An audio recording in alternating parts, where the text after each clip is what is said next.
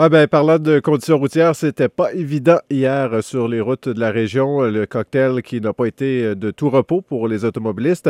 En après-midi, la Sûreté du Québec, du Québec pardon, a dénombré au moins sept accidents avec blessés mineurs et plus d'une quinzaine de sorties de route uniquement au Bas-Saint-Laurent. Dans la majorité des cas, une conduite mal adaptée aux conditions routières était en cause. Billy Gagné, arrêté en lien avec l'invasion de domicile survenue en novembre du côté de Matane, demeure incarcéré pour la suite des procédures judiciaires. Le juge Jules Bertolo s'est opposé à sa remise en liberté hier après-midi au palais de justice de Matane. L'individu âgé de 37 ans fait face à des accusations de vol qualifié, introduction par effraction, voie de fait et complot dans le but de commettre un acte criminel. Il subira son enquête préliminaire le 6 juin.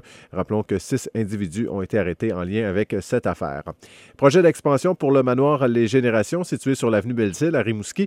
La ville a accepté une demande pour la construction d'une nouvelle et d'un passage vitré reliant cette dernière au bâtiment déjà existant. Le chantier devrait débuter dans le courant de l'année. Le maire Éric Forêt.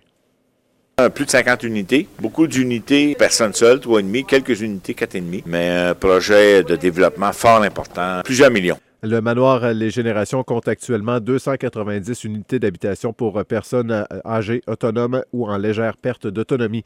Des centaines de producteurs de sirop d'érable, dont plusieurs en provenance du Bas-Saint-Laurent et de la Gaspésie, ont manifesté devant l'Assemblée nationale hier à Québec. Ils contestent l'abolition des quotas de production suggérés dans le rapport Gagné.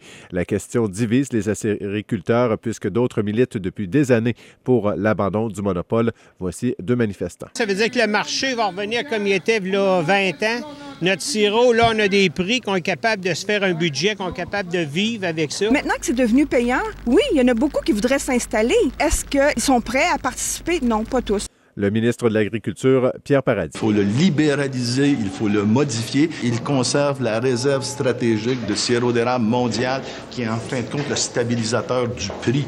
Il remet en question le fait que nous, on s'empêche de produire. La majorité des Québécois seraient en faveur d'exploiter le pétrole du Québec. Selon un sondage léger, 54% des Québécois préfèrent cette option que d'en importer de l'ouest du pays. L'oléoduc est le moyen de transport le plus sécuritaire selon les répondants, loin devant le train ou les camions citernes. Aujourd'hui, avertissement de vent en vigueur selon Environnement Canada avec euh, des nuages, peut-être quelques flocons, mais évidemment, ce qu'on remarque, c'est euh, les températures qui vont euh, chuter. C'était quand même assez élevé hier en soirée. On avait de la pluie. Tout ça a gelé au cours de la nuit et ça descend jusqu'à moins 6 cet après-midi et moins 16 euh, la nuit prochaine. Et pour euh, demain, on nous prévoit un dégagement avec euh, quand même pas mal de soleil, mais ça reste froid avec un maximum de moins 13.